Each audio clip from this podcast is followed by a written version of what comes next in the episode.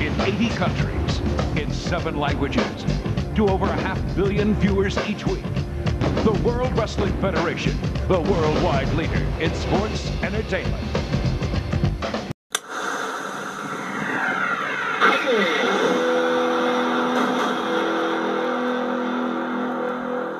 Labyrinth, come in. Ladies and gentlemen, what you're about to witness is no illusion. And now we got the bass banging from head to Buckingham Palace. They're all moving. Hello and welcome to This is Brendan, episode 101, with Jeff Tyler Smith, one of the managers of uh, Ontario Professional Wrestling and also one of the characters of the sitcom that is Ontario Indie Wrestling. This was recorded back on July 20th. I'm catching up, I'm catching up.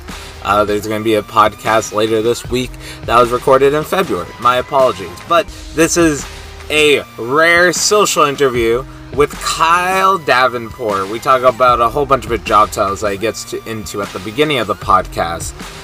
But you're not always going to have that time throwing Steve Brown under the bus. I just want to enjoy it.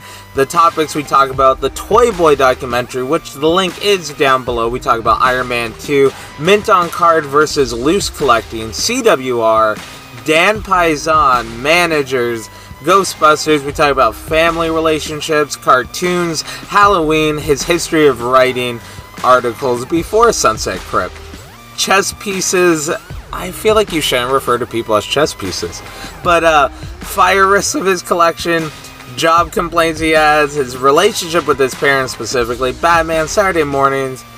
Uh, the links down below are for Sunset Crypt, the Toy Boy documentary that we talk a lot about in this podcast, and New School Wrestling, his match versus Justin Sane.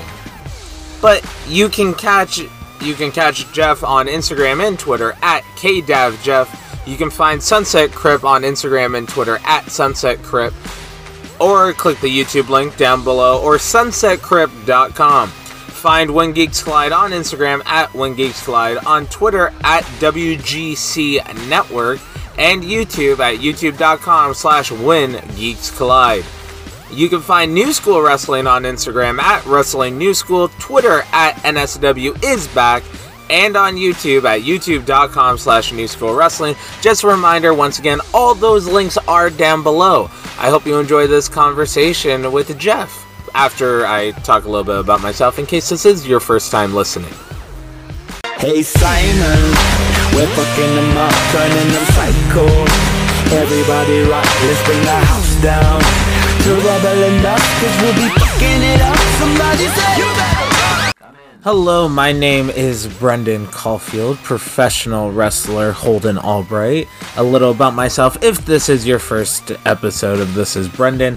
I am currently 28 years old, residing just outside Toronto, Ontario, Canada. I am currently a professional wrestler, Holden Albright, uh, and content creator. In the past, I've done magic, stand up, podcasting. I still do that stuff, but I've also done it in place of pro wrestling. You can follow me on all of my adventures at Holden Pro and also at Brendan C.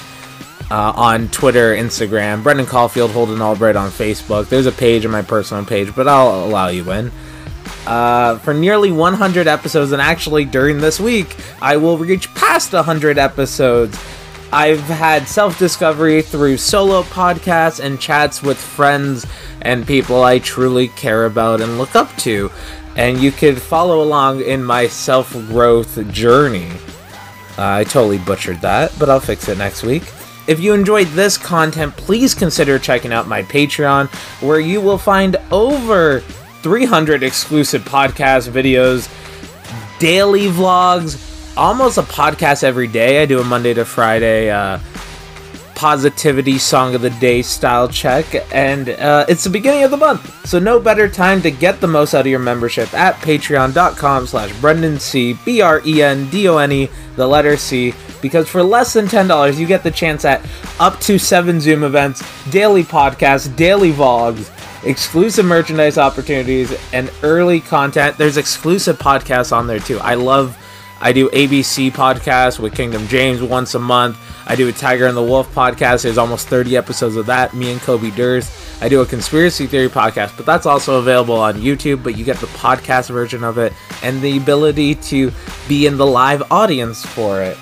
Uh, and if you're in that meal tier and higher, you get shout out on every single episode of the podcast, not just the credits in the, in the description. Easy for me to say. And with that, I would like to send a special thank you to Tommy Richardson, Jason Gimpy Mitchell, Rob Arbick, Uncle Bobby B, Morgan Thomas, Justin Zane, and Eric Thomas. Eric's my friend I worked at Cineplex with. Morgan is a fan from North Carolina. Uh, she's great. Even Mama Thomas. Mama Thomas is great. You get to see her in the Zoom events. But I'll get to the upcoming events before you get to listen to the chat with a very good person right after this. Doing all nighters, no days off, grey hairs and a little weight loss. I predict, I predict, I predict, I predict. Disturbing London got the whole city panicking. I've been Nostradamus since my. And yes, uh, before I get to the content that's coming up this week, where I'll be wrestling in the next little while, I'm filming something this weekend.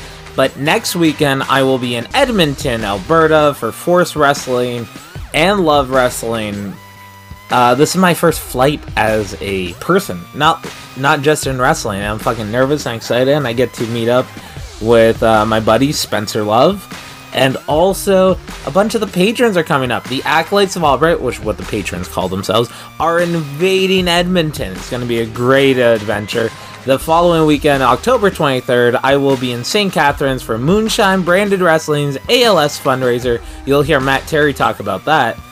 Uh, and on October 30th, I return to Hamilton Wrestling Entertainment, which is at the Battle Arts training facility in Mississauga, where I will be having a casket match against Johnny DeLuca. Me and him have had a, uh, a little bit of a history. He has not beat me, so let's see how it goes in a casket match. On November 6th, I do return to Barrie Wrestling, who they do have an event this weekend. October 9th, I will not be there. October 9th, yes. I won't be there, but please check it out if you're in the area. But I'll return to Barrie Wrestling in November to wrestle Corey Stone again. I did sneak out a victory. It was just a roll up, it wasn't a definitive victory, but he did attack me after the match. So watch him versus uh, a little rising star. Cor- oh, not Corbin, that's his real name. Uh, Van Landon uh, in Barrie, and I'll return to face Corey Stone in November. And then the weekend after that, November 12th, I will be in fucking Vancouver. I never stepped foot on an airplane, and by the by my birthday, I which is in like six or seven weeks, join the Patreon to find out the debauchery that's going to happen November 23rd. But uh, what's it called? I've never been on an airplane. I'm going to be on one twice by my birthday kind of exciting. I'm, I'm nervous and excited. But on the free side for podcasting, on this feed, this is Brendan, you get Kobe Christ, Jeff Tyler Smith. The 100th episode is all the gas patrons. Matt Terry is on, and PB Smooth are the podcast of the week. IG Live returns next Tuesday, October 12th at 6:45 p.m. The Instagram Live is bi-weekly now. Uh, and coming up Zooms this Friday night, October 8th, we are having a game night to play a bunch of Jackbox games, fun times. And next week, October 11th, we have our Dark Side discussions Monday night. And Tuesday night, it's movie night. We're watching Scary Movie 2. I hope you guys all enjoy this.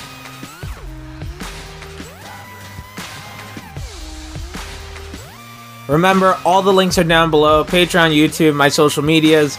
Uh, most importantly, patreon.com slash Brendan C, B R E N D O N E, the letter C, at Holden Pro, at Brendan C, Brendan Caulfield, Holden Albright. All the links are down below.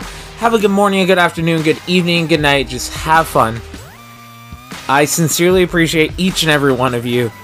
Uh, either the emotional, spiritual, or financial support. It means so much to me. You have no idea, and I thank you. Uh, I hope you all stay safe, sane, healthy, and pursuing your own form of happiness. And enjoy this conversation. I predict an earthquake up in here. Say yeah. I predict an earthquake up in here. Cause we throw bombs on it, throw bombs on it. Just smash something Yes, much for me. Hey, yes. All right. So joining me is Jeff Tyler Smith. Uh, three names. I'll get into that in a second. But if you had a business card, what would be your subheading?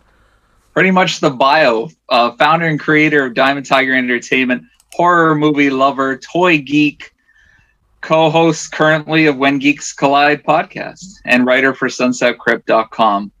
Former occasional Ontario Independent professionally professional wrestling manager uh, personality. Uh, you are one of the characters of Ontario Independent Pro Wrestling, and I would like to expand the universe of my podcast and getting fans, characters, and uh, I couldn't think of anyone better than Jeff Tyler Smith. Yeah, character. Are we talking like shoot or uh, fictional? Because I feel it falls into both categories at this point. Brother, I picture there's a sitcom and we're all just different uh, characters on the show. Okay, who have you been talking to that said that? What? No one. I I've said my Oh. whole life's a sitcom. Oh, okay. Oh, all right. Because people just say, oh, or if you ask our, our wonderful old friend uh, Either page used you just pretty treat people like well, because this is true. I used to say everybody was just a a character in my show, and I'll just do with with them as I will. That uh, okay? I never said it as manipulative as that, but I've just said as my life's a sitcom. It's like the Truman Show. Shit's gonna happen. I just hope it's solved in 22 minutes, and this isn't like a half a season storyline. Oh, that's true. No, everything goes in seasons. Well, no, how to manipulate. You know when this was? This was in 2010 when Iron Man 2 came out. And we were talking about the Mandarin villain. And there's that famous poster or comic book cover of the Mandarin with the chess pieces of like Iron Man and stuff. Like Mhm. he's controlling the chess pieces. So I just once made a comment about if, if I could only have us all like, you're my chess pieces and I'm moving, deciding who makes the moves. That's something like that, I said. Who who would be your chess pieces in this uh 2010 uh, social circle? Uh, 2010 social circle. Okay. Uh, well, Julian, obviously, and Kurt, Alex, um, some still some of my high school friends at that point. Um, a couple people I worked with. And that's it. Okay, uh, so I just watched the Toy Boy documentary. I've known it's existed, and I haven't watched it. For anyone that hasn't seen it, the it'll be in the description below. It's a short little seven and a half minute watch. It's a great watch. It doesn't paint you in a in a negative light until you say something at the end that's very Jeff Smithy. Oh, it, it- oh, I like that, Jeff Smithy.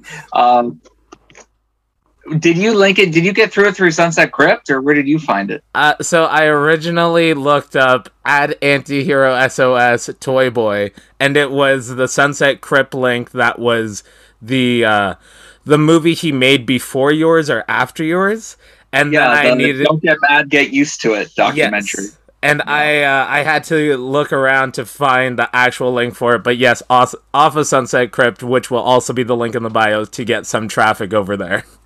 Cool. Uh, so I have some questions pertaining to that short documentary. Sure. Go ahead.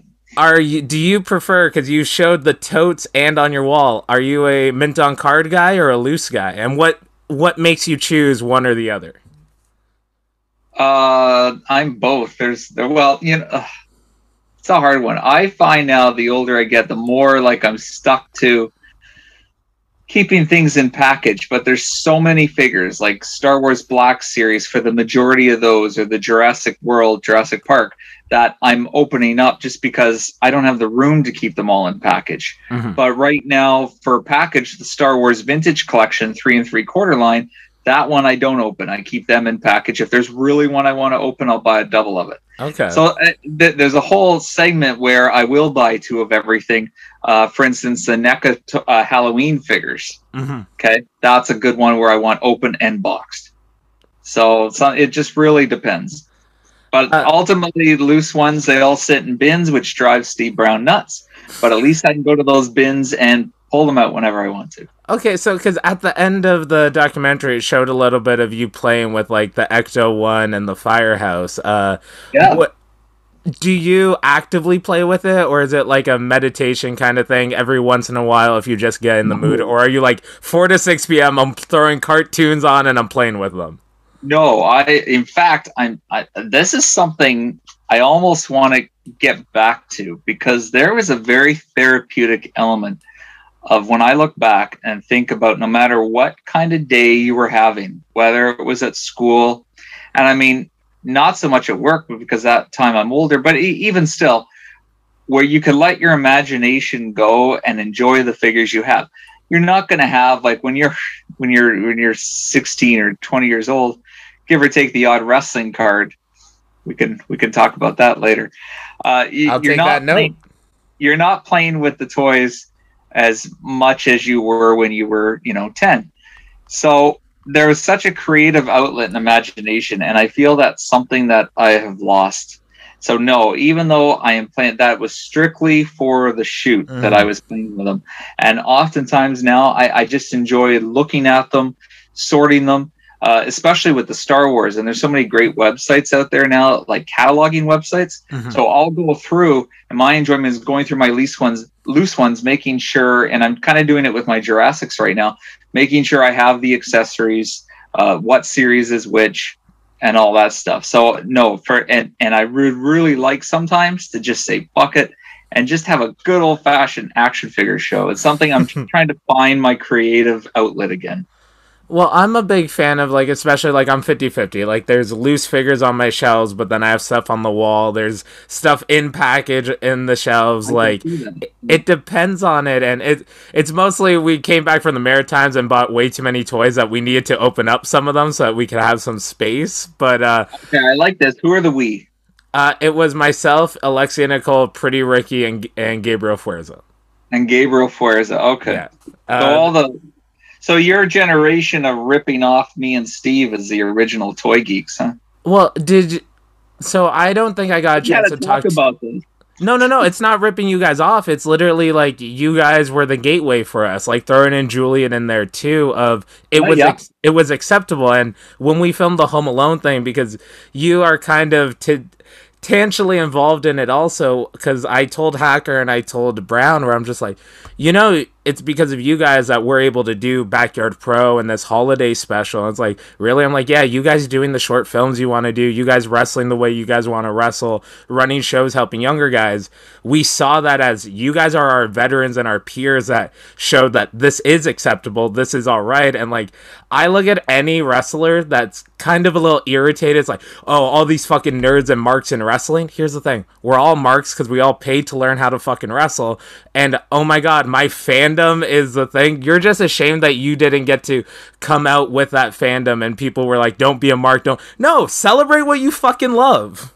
I'll, I'll admit, yeah, and even going back, that that's a perfect example. There was a lot of that where you get together for the pay per view, and you know, and even the guys is like, "Oh, don't be such a fucking mark." But it doesn't matter who you were. The the greatest adage is the biggest marks are the ones in the ring Yeah. Around it. So no, that's I really like hearing you say that, and that's nice to know because we'd see you guys doing it. And it's like, okay, we were doing this first, but they've got their whole new bandwagon now Literally a man. but but it's it's great that you guys are doing it. Like Wheeler's another good example, Yeah. right? With the Power Rangers, he was doing Power Rangers. So it's like it's cool to see you guys, especially ones that you could be considered, and you guys probably don't, but to some, uh, you know, like the cooler group. Oh, Right? I fucking Well, hate every- that.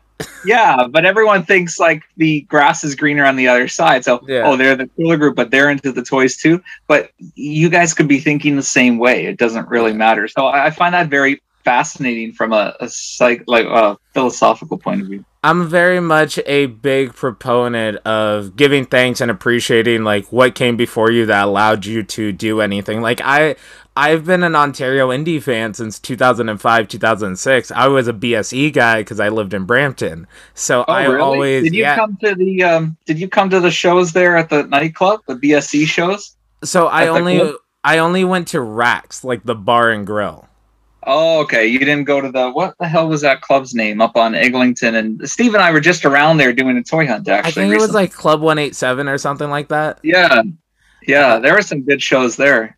Well, I so like I remember the like when I first so this is gonna be a weird admission. Uh, when I first heard of uh, Del Bruno, I thought he would Dan Paisan. Really? I thought it was just like the next evolution of it. That's hilarious. That's hilarious. No, and- Faisal was wrestling, really working the scene by the time Alex was just coming up out of LLWA. I even uh, I went to when uh, Canadian Wrestling Revolution had the all women's show, and then also doing the like studio tapings for whatever like Boost Mobile or something at the CBC building, and Okay. they threw out a CWR DVD that actually featured uh, Del Bruno in like a six man uh, ladder was it match. the yellow cover? Hell yeah! That was the premiere show. I was on that show too. That was that's so weird I, because I might need to get you to sign my DVD then. They were they were the um they Alex that was one of the first promotions mind you outside of uh, the home based LLW and NSW that gave Alex a real prominent spot on the card. So I always had respect for them out of the, for that. What were some other promotions around that time that no? Because like to be honest, it's whatever the derivative of Squared Circle was. So it's like BSE, Squared Circle, Max Pro is thrown in there, and then like technically like Smash Wrestling or Superkicked, and then very much like A1. I know of LLW because I enjoy the history of it and UWA. What were some of the other like if I bring up Fringe, not a lot of people are going to know or even Steel City. What were some of those pre 2010? Uh, well, um, let's see. I mean, PWA was always around. There was uh, PWX, which ran around like Cambridge, well, sometimes Cambridge, Tillsonburg. Um, oh, there was another place near Tillsonburg, and they ran at the Cherry Bomb nightclub, which Cherry Bomb then I think wrestled in at one point. Laura, She had to, right? She had to. Yeah. Yeah, I remember being there for a show. And that was just a really small it seemed like a small venue. The Tillsonburg was nice though. Uh, I wasn't I, I never got to be actually on those shows. It was just fun to be at them. Uh, I actually want to finish up the uh, Toy Boy question because I forgot there's a lot sorry, on yeah, here. we're, we're, jumping all over the place because Well- I was going to say then there's another real gem in EWLS we can talk about. but- I'll I'll take notes on it. and We'll come back to that. I already got a uh, EWLS. You say? yeah, I'm I'm a professional. I got a notepad down here with stuff, and then I even have notes in the phone which I'm reading off of. But uh, Oh, that's good because we So- could go anywhere, Yep. and and you still, you know, because I'm such a self-absorbed uh, asshole, uh, we only have 45 minutes left. So there you go. so uh, No, it might continue on. all I just your have, well, I will say there. Uh, I get to see video in this call, but there w- is no recorded video of this podcast because you are the only person I ever asked to do a podcast with that had stipulations. sounds about right.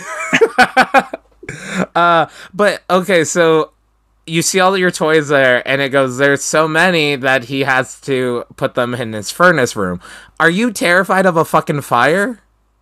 No, no, that's Why not? I can't even think of. I can't even think of. And now that I finally got my storage unit back, I not that I, I lost it. I just I decided to get one again because it was absolutely needed. And I had this whole plan, like in May. It's like Operation Restore the House. So it's like you know people can come down again and hang out like we used to in the day. And that went nowhere. That unit's full. And as you can see, that there's shit all still around me, so there's there's no room for anything. Uh, so I I can actually see behind you, and it's one of my legitimate questions. So seeing it, it's funny. Is the workout equipment for you, or like is it just for show? Oh wow, you can see that. Oh, you can see this here. Yeah, yeah. This is my. Do you know when I put this to use? 2008 when we first moved here. And, How old uh, were you then? Oh, I don't know. Uh, I don't know. I, I lost track after the three zero. Uh, well, you turned 20 thirty. Pardon? 23, Okay. 24.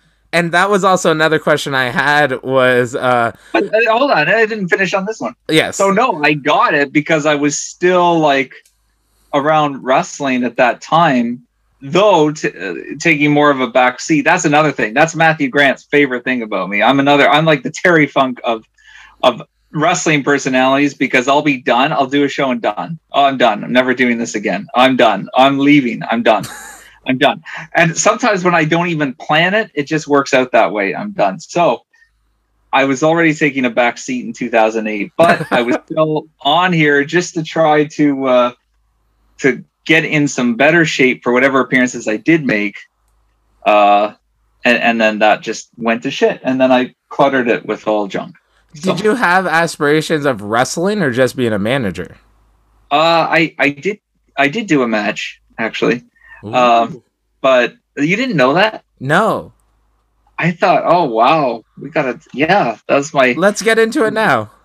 uh no, but I did do a match. But no, the manager was ever since I was a kid. I love the managers. Yeah. I mean, I was always a supporter of like the valets and and the managers. But any of the managers, I was always into. That accentuated the match for me. I never found it as a deterrent, even as I grew to know the business more from the business side. It pisses me off to this day, and believe me, I heard it recently.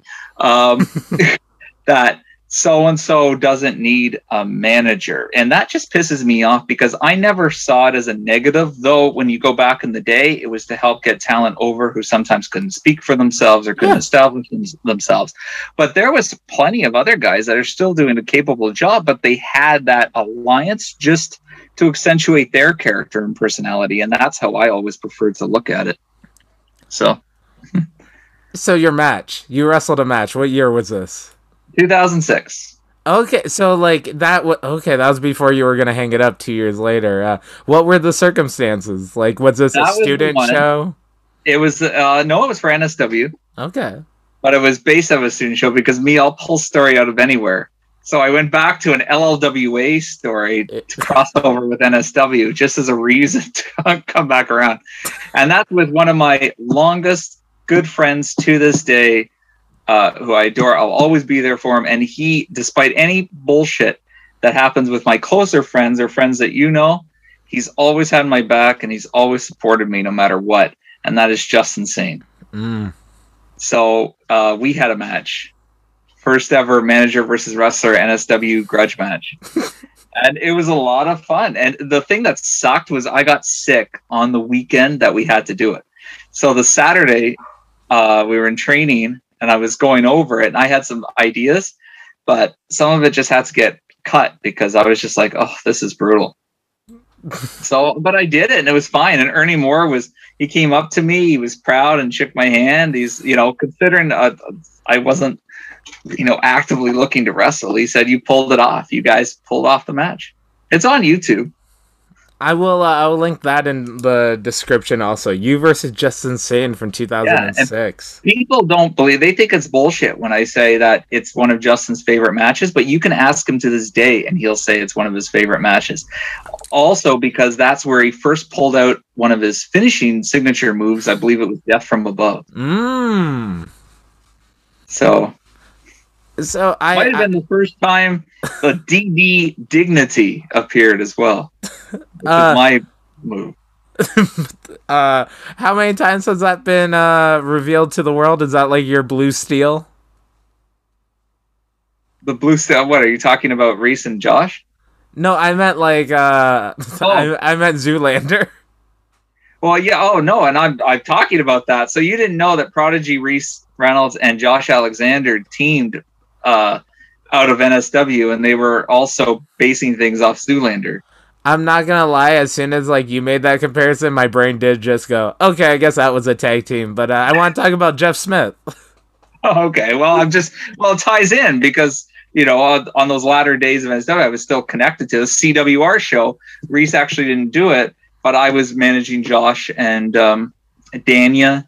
Mm. And, oh, and then we had Draven for some reason. There was this weird uh, character, gothy character, Raven, and he was with it. So it was Blue Steel and Sex Appeal, managed by Kyle Davenport. It was supposed to be because of Reese and Josh in it, but then it didn't happen. How did you get that gimmick name? Which one, Kyle Davenport? Yeah.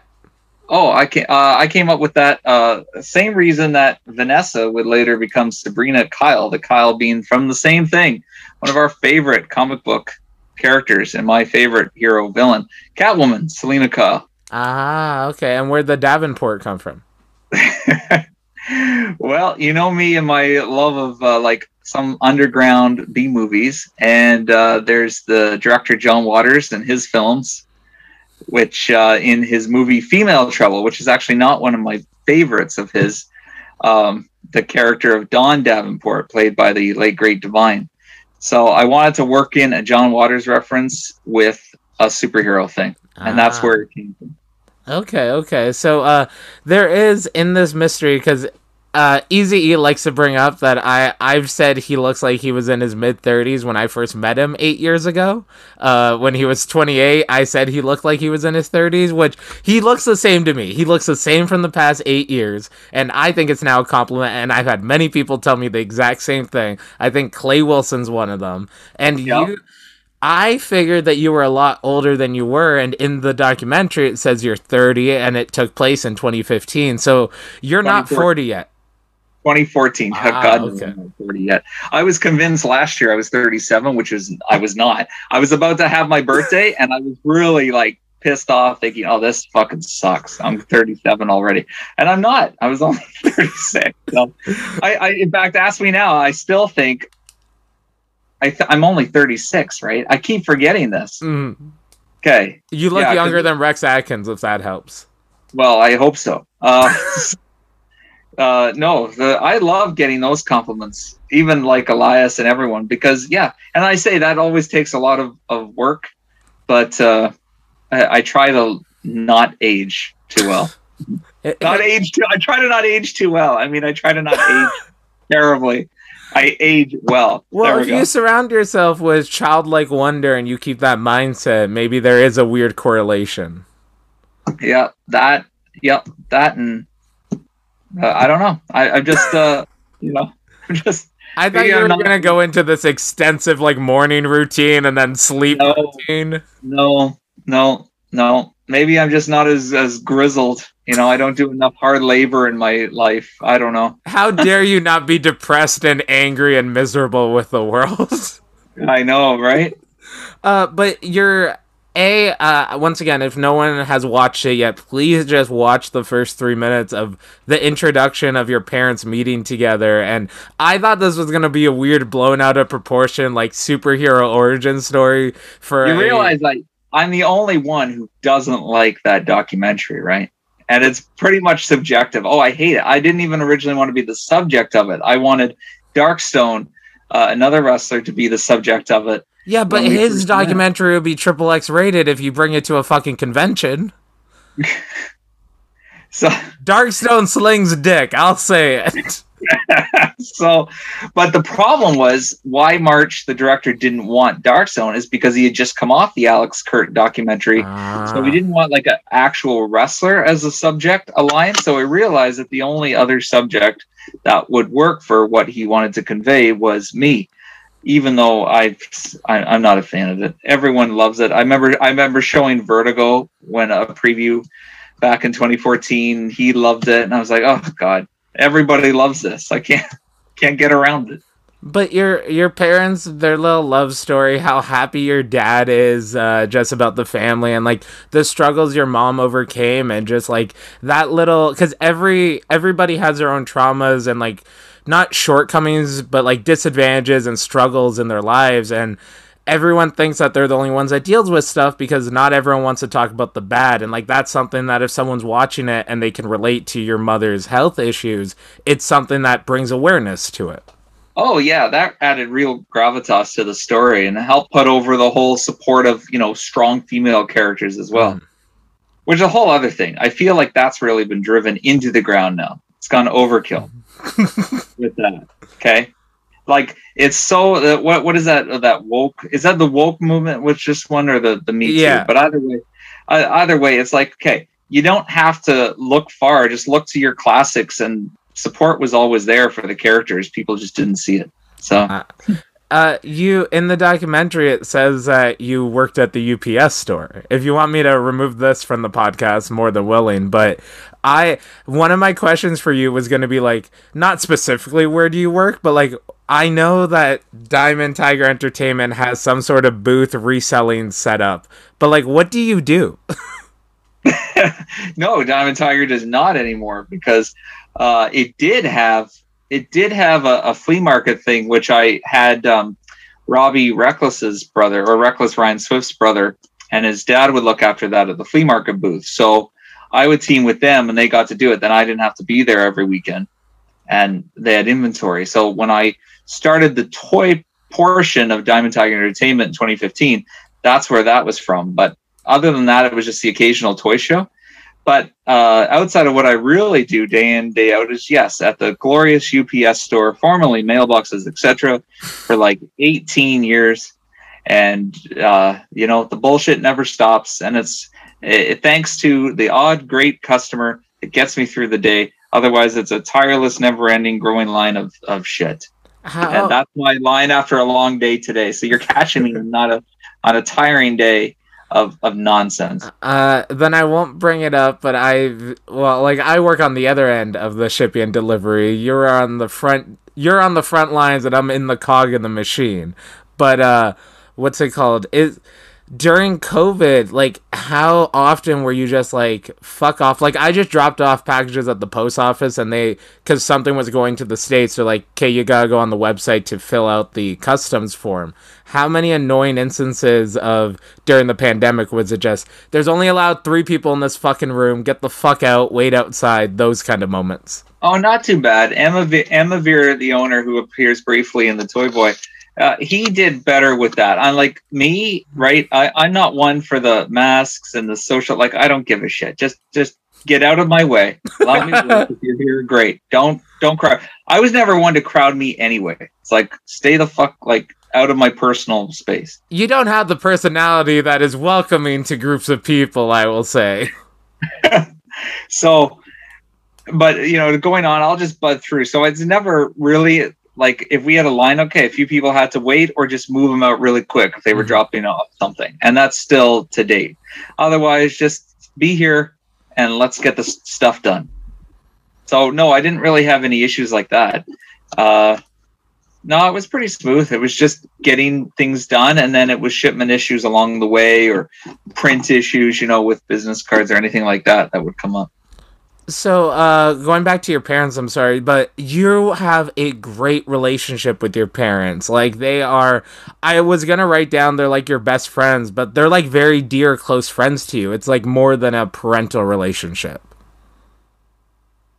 No, uh, well, what? Uh, So, I mean, like, you're going on like movies with your dad, you're going toy hunting with him. Like, those are the photos I see Oh, yeah, you pre just- pandemic. Yeah, you just preserve those elements, right, of growing up. So, yeah, I was pretty fortunate growing up that I had that. But I mean, like like anything, and I'm sure if if not for my mom's visual impairment and she was still working at her job, she wouldn't be home all the time either, right, to do things. Uh, maybe we wouldn't have been going out with my grandparents, her parents at the time. But dad wasn't always home and he was busy, especially in the high school years. So it's not like, you know, it's not like we're there doing stuff all the time. It's just, uh, you know, I grew up trying to do as much as I could because, you know, you're not always going to have that time. And some people, you either move on or or you don't. And I, it's not like I was into any pressure to uh, to move on. Certainly, it could choose different things, but uh, it's fine. It's a good setup here. But no, we don't. They're upstairs. I, I don't even know they're watching something right now. It just doesn't matter. I just, so I try to keep that, but I wouldn't say like best best friends. There's some days where I can I barely see my dad. He's in and out with schedule or barely talk. And if my mom's busy with doing house stuff, it's equal. It's much like me. If if it's like a laundry day or something, just stay the fuck out of her way. So if, if dad's home and he wants to just she'll like get out of the kitchen. Like this is what it is. So no, I don't. Very good question, but still tight knit. Yes, and and I guess that's just the the family. Yeah. I I, uh, I did not say it as a accusatory or like a mocking way. I did take it as a an envious stance because a lot of people don't have great relationships with their family and especially parents. So seeing it, it's it's one of those things that you don't see often. You see the negative side. So seeing that positiveness, I'm like. Oh, okay. There is some good in, especially our bubble of professional wrestling. Like, okay, there isn't all scumbags. Yeah, no, there is. It's, it, it, I appreciate that. Thank you. Okay, I didn't know. I yeah, I didn't know how to how to answer that, or it's not like a you know like a Norman Bates uh, psycho. No, no, definitely like not. I feel like I'm ripping off Michael Keaton's line in Batman Returns. It's not creepy. no, no, that's what that's what I bet. So there's still a lot of independence, but it also keeps me. It's like you know what? If I want to be here for some reason, then it you know.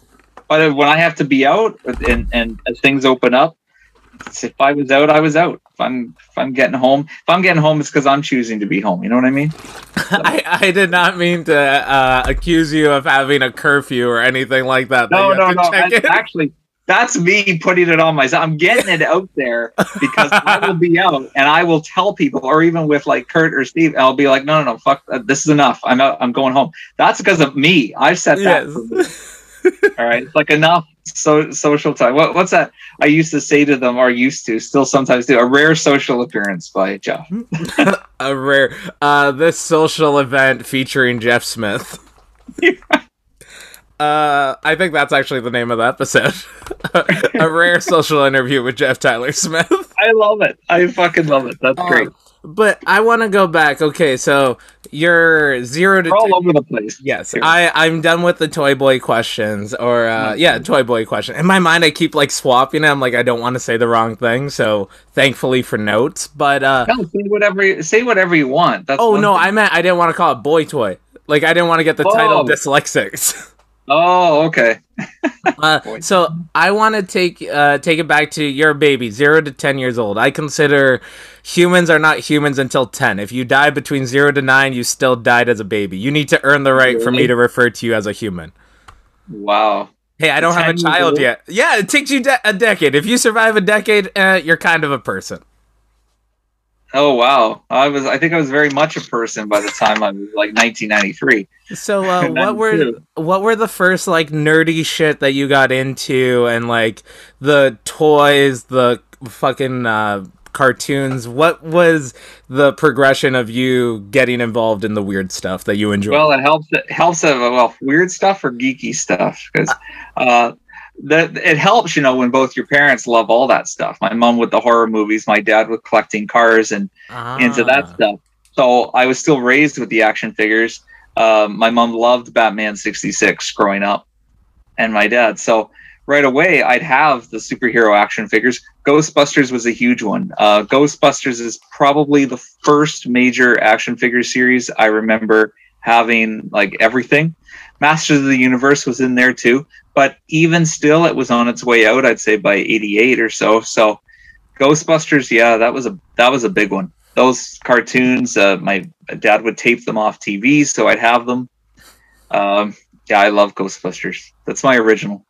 I I've started going back to because uh, we mentioned it earlier about like reminiscing of playing with toys and feeling that calm. That's why I even related it to meditation of clearing your mind. Like I went for a drive earlier. I I've been like thinking back to like when I was right before the pandemic and the grind of wrestling like it wasn't affecting me but i was just like i'm doing this as a business. I'm doing this as more of a profession. And i was like why did i start training? What why did i go to training when i wasn't a wrestler yet it's like just because i loved it because it was something i wanted to do and like i needed to rekindle that in myself and then the pandemic hits and i'm just like looking back and trying to figure out why ontario wrestling isn't bigger than Can I just should be. stop you right there on, Yes. on what you literally said? Why did I go to training if I wasn't a wrestler yet? Well, you can't be a wrestler without training. Well, that's the thing. No, but like, so we we know wrestlers now that are not that good and they don't go to training. So it's like, what Oh, right. what was the reason? It's not like I had a show coming up. Like, what was the goal? And it was just to be. So you're wrestler. saying after, like, you wanted to, you're saying what? Once you start, uh, we're 2019. Oh, 2019. You're Yeah. still, okay. All right. so right, like it. th- that grind of Friday, sometimes Thursday to Monday of like show, show, show. It's Holden Albright. Okay, well, I want to go to training, and I would see some of my friends would sometimes drop in, but it was very much. This is why when you even said like the cool group of friends, I still feel like I'm on the outskirts of that. I am the Jeff Smith of featuring Brendan Caulfield because my Um, circle. Don't say that again. Uh, too bad. I'm going to say it again. but like that was the thing of.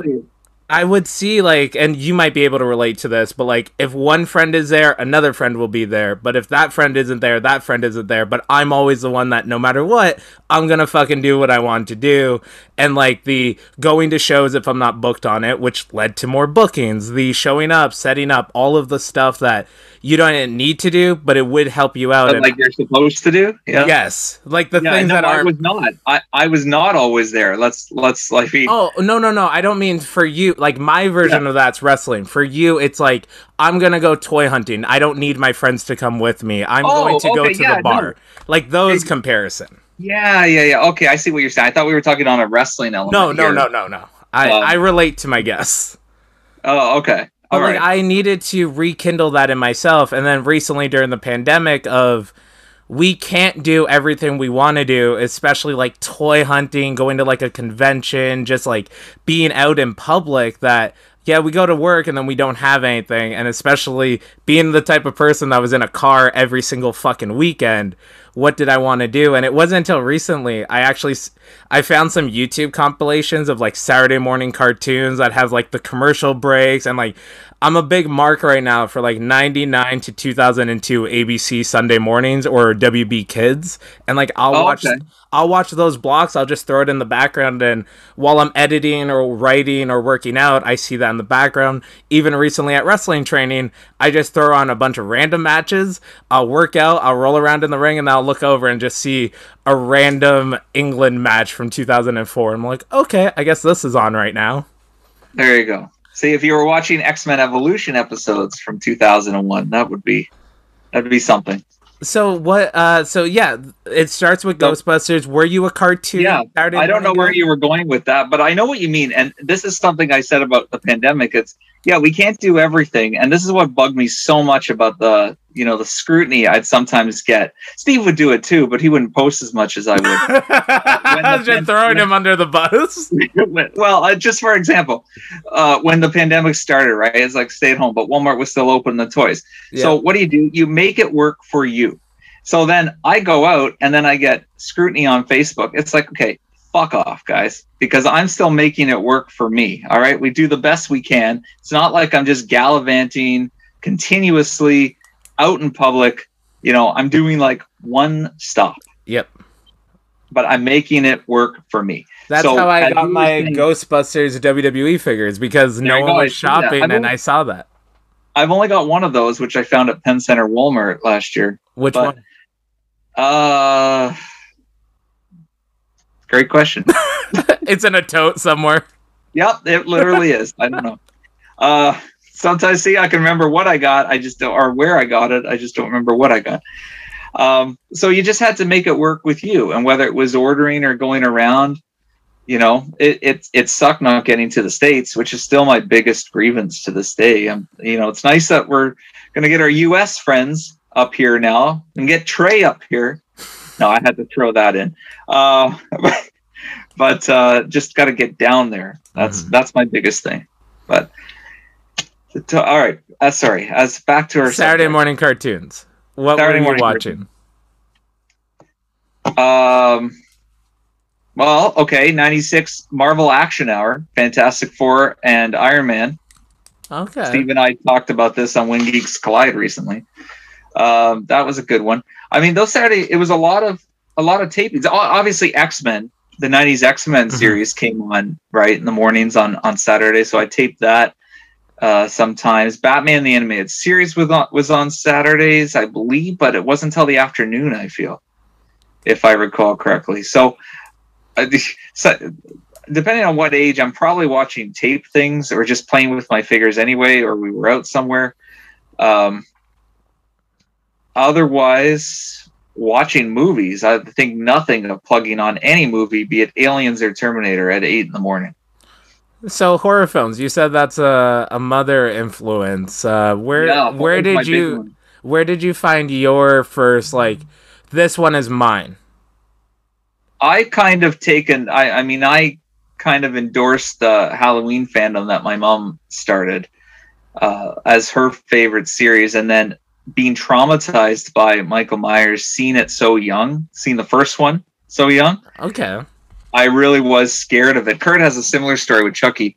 Um, so I started out with with Halloween, and and then horrors freaked me out, and I wasn't into it until oh 96 like i'd always just guiltily watch the halloweens even when i got older 10 one time with my grandparents. I'm like okay I'm gonna watch halloween 2 halloween 3 halloween 4 halloween 5 scared the shit out of me. Bad idea to marathon those. Um, uh, like to the point where i'd have nightmares of michael myers. They had a collector's halloween 5 t-shirt my mom and dad did. And even at like 10 years old i didn't want to see the shirt. And they threw it out which kills me to this day because it was a limited time promotional shirt which my dad got. And it was threw it out. But anyway after 96 uh halloween 6 had come out by that time. So i actually was watching scream. Yes the first scream was on viewers choice pay-per-view. This was just as we were going grade 7 was ending going into the summer.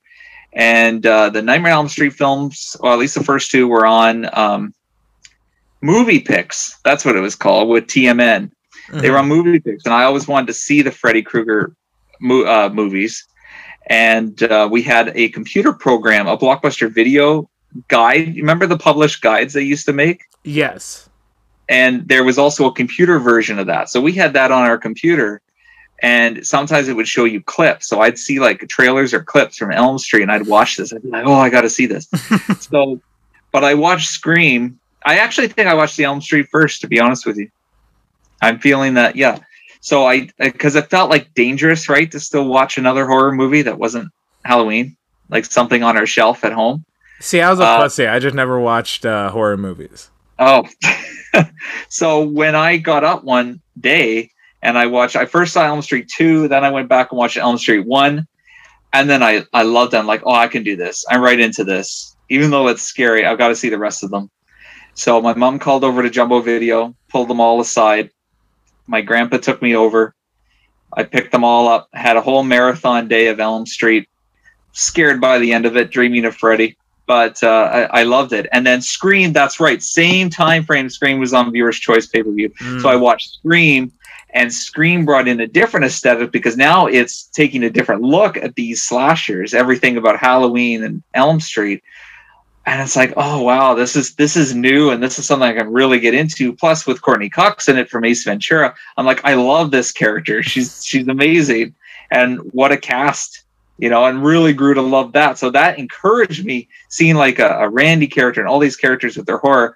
It encouraged me to get into more horror because now I felt like, oh, I could really embrace this. So I turned my fear of Michael into a love of Michael Myers, and just went all for it it was a big year. Like I know what you did last summer was coming out, so mm-hmm. I then saw that at the theater. That grade eight year was really diving into the horror movies, and it just it didn't stop from there. Those five years after that were just all Fangoria magazines, Rue Morgue, this horror, that horror, learning this, they're learning that. And then it's nice to know now that, you know, I've got to conventions and met many of, of these wonderful performers in the movies. So your fandom was serious enough for the fact that uh, you started writing and it was for 40 ounces of horror and sunset crypt. Like what was the evolution of you writing for someone else and then writing for yourself? I always loved i always loved the writing. One thing growing up with the fangoria magazines was i love the editorial pieces right? It's one thing to watch the thing but i equally enjoy reading about it and the hype the build up uh, the sizzle to the steak you know? Um, so that was part of me, and that was the hype. That that I mean, there was the internet there, but getting those magazines was just as equally exciting. It would build up the movie, or if the magazine was coming out as you saw the movie, you're learning a little bit more of it. So loving writing, which I did. I always kind of liked writing stories around like the grade seven, grade eight year and in, into high school. And of course, once I started doing like the high school, like the short movies and movies with friends, so it's like well I, I could do this. I could write for this. And this is something you know i enjoy doing especially getting into wrestling writing a lot of you know recaps or promotional hype for the shows. Um, so then i just said okay well i'm going to you know do writing for publication um, through mohawk college. And uh, at the same time then a few years later i was at the conventions and i met james and chad who were doing 40 ounces of horror which was also a podcast And I listened to them, I'm like, oh, these guys are great. And then, you know, we're drinking together and it's like, oh, do you want to write as well? Sure. So that's how that happened. They brought me on for that. And then I brought Kurt on. And, uh, you know, they had different things going on with their lives and I, I didn't see them. And, and James was doing a lot of mask stuff. So that site kind of dwindled. There wasn't the, the reoccurring podcasts and, and traffic going. And then Kurt really wanted to just do something as an outlet for him and, and me to write. So Mhm. that's why he said, why don't we do our own site? We'll carry on the content. Always, you know, I made sure to credit 40 ounces for any content we wrote for that. And then it's like, we just came up with Sunset Crypt. Which I didn't know for the longest time that was a reference to the sunset Sunset. Yeah. Yeah, that was that was um we had seen it chapter two and it was late and it was at Kurt's house and Kurt's like, We need a fucking name, Jeff, because I'm doing this site. Like I was gonna hold off and build on it, right? Mhm. And he's like, No, no, I'm doing this, I'm getting the domain, I'm doing it, it's happening. Need a name. I was like half asleep and we were just thinking of takes on wrestling names, and I said, Well, what about Sunset Crypt? And Mm. he's like, Yes. Will they col- uh, will uh, hacker collaborate the corroborate the story of you coming up with the name? Well, I sure as hell hope so. uh, so very much like for me in wrestling and even yourself of we were such fans of it we needed to get involved in it. Sunset crypt becomes more than just an article website. You guys have started doing your own films on the side. Was there any moment in your fandom from seventh grade to now of okay i enjoy reading about this i enjoy all the sizzle I need to do this. I need to act in it. I need to create something. I need to do something. to me, I had already done that with my high school movies and even the the Halloween Bloodline film in 2009. So I had that outlet and then I felt like after that it just became so much of an issue trying to get people together and schedules that I had stopped trying to make any of these movies or short films. So whether or not they were good or bad, right? It was fun. The point was you were just doing it.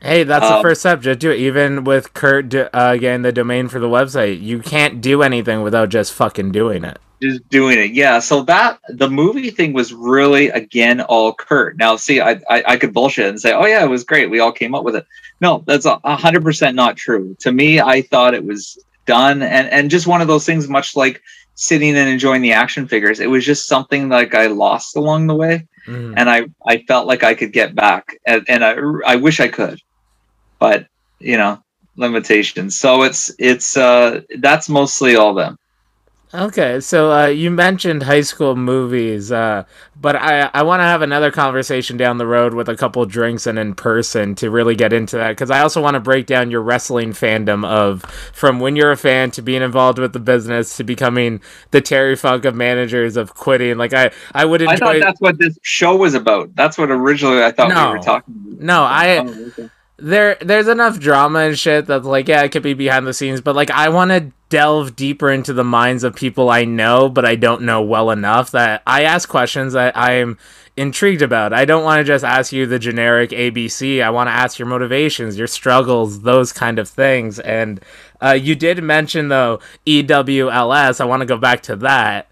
Uh, what was your what does it stand for and what's your uh, story that you had on the tip of your tongue Oh well, no, I was just thinking of different promotions. So they were uh, EWLS was out of Brooklin on Brooklin, Ontario, near Whitby, okay and that became kind of a an inside joke among the boys because of the promoter, who maybe has some some issues, some uh, you know, he's not like handicapped per se, but he has you know he's not sometimes all there. The- the- not working with a pro full deck. wrestling pro wrestling we could uh we could just say pro wrestling attracts certain people Yeah.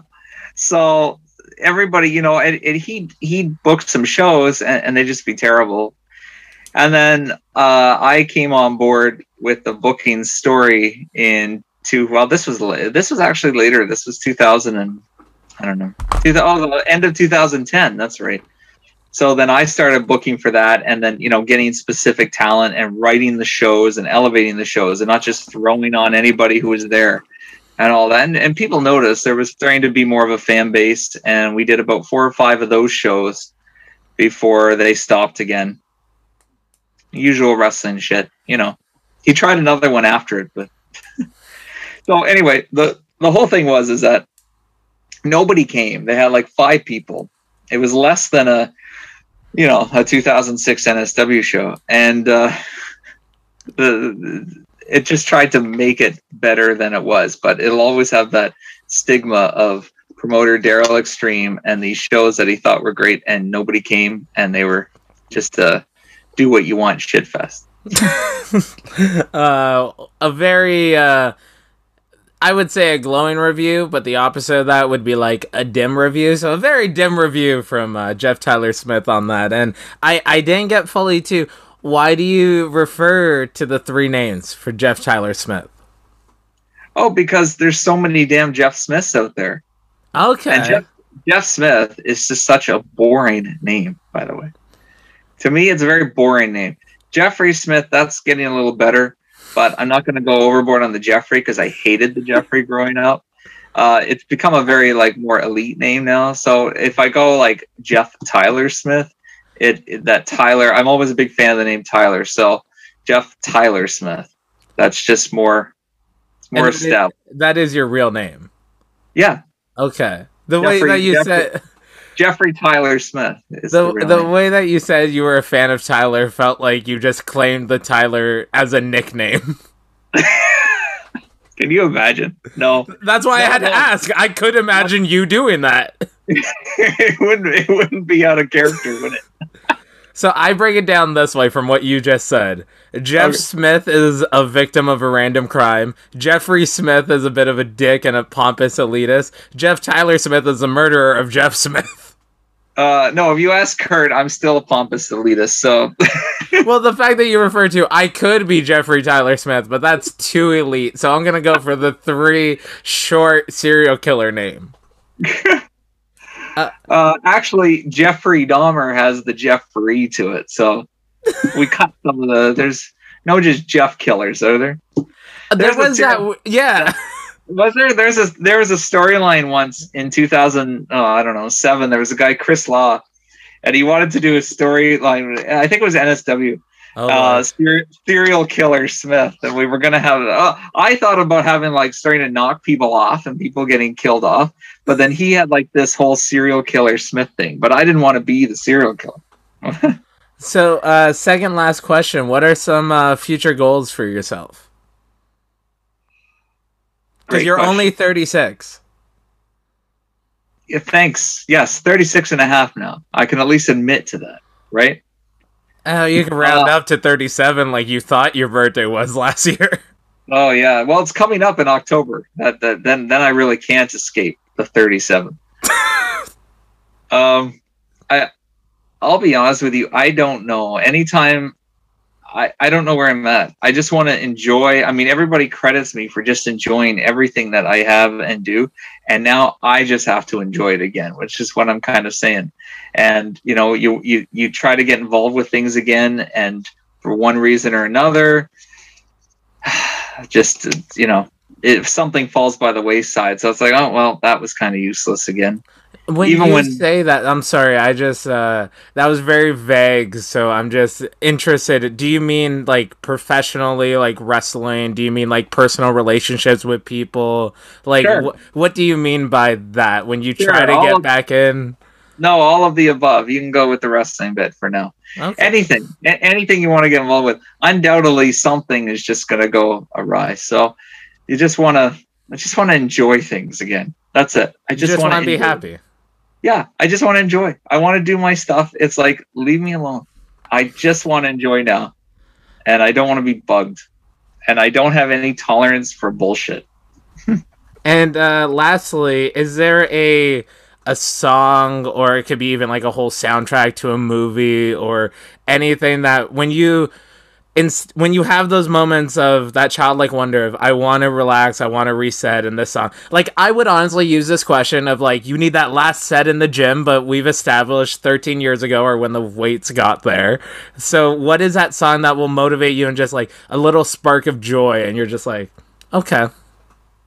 Oh, I like that. Uh, that's a good question. Well, my favorite song is "Life Is Beautiful" by Six AM.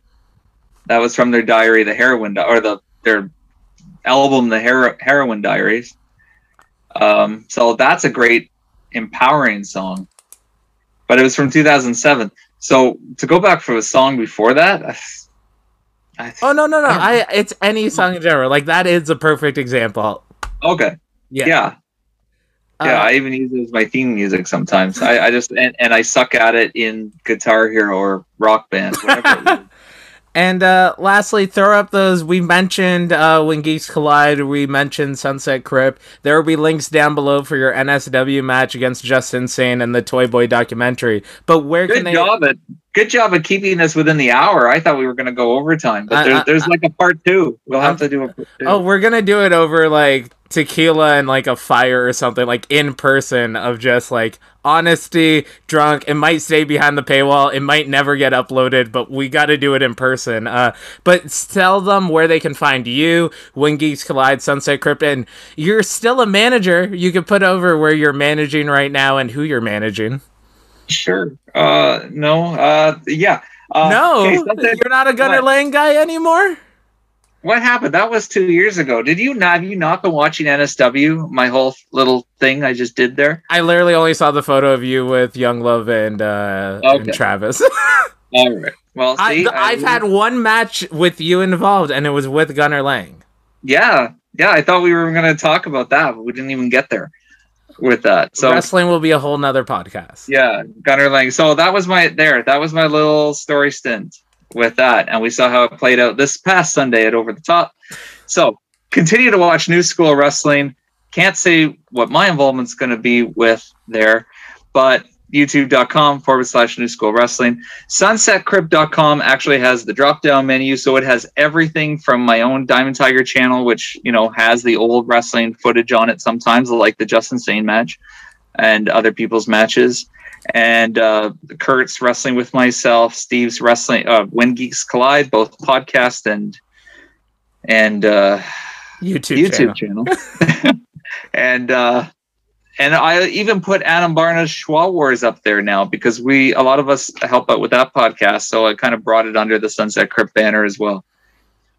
So that's where you can just find everything on there. And Twitter and Instagram at KDavJeff, K D A V J E F. And you can try adding me on Facebook and I might say yes. Thank you so much for your time, Jeff. I, I really appreciate it. This was fun because we talked about this. I think it was almost two years ago, or as a long time ago. I mentioned about being on, and then just never happened. So I, I try to get all the Sunset Crypt guys on at one point. I think it was either right before the pandemic or early on during it, but like schedules, like, bro, two of your like really good friends are gonna be dads by the end of the year. One just had their kid. Like, that's fucking crazy.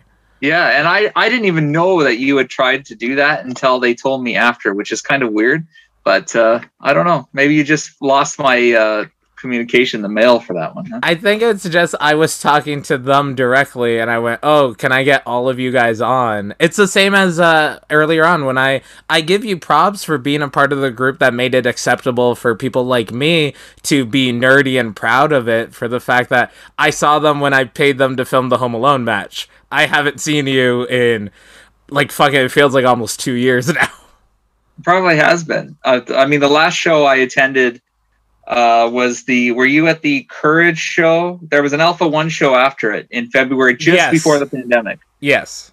Okay, at the uh, at the cool the the Germania Club. That's where it was. So that would have been the last time. Well, thank you very much. Uh, we're starting to go into overtime. I told you an hour. Uh, have a great day. I appreciate that. Have a good one, buddy.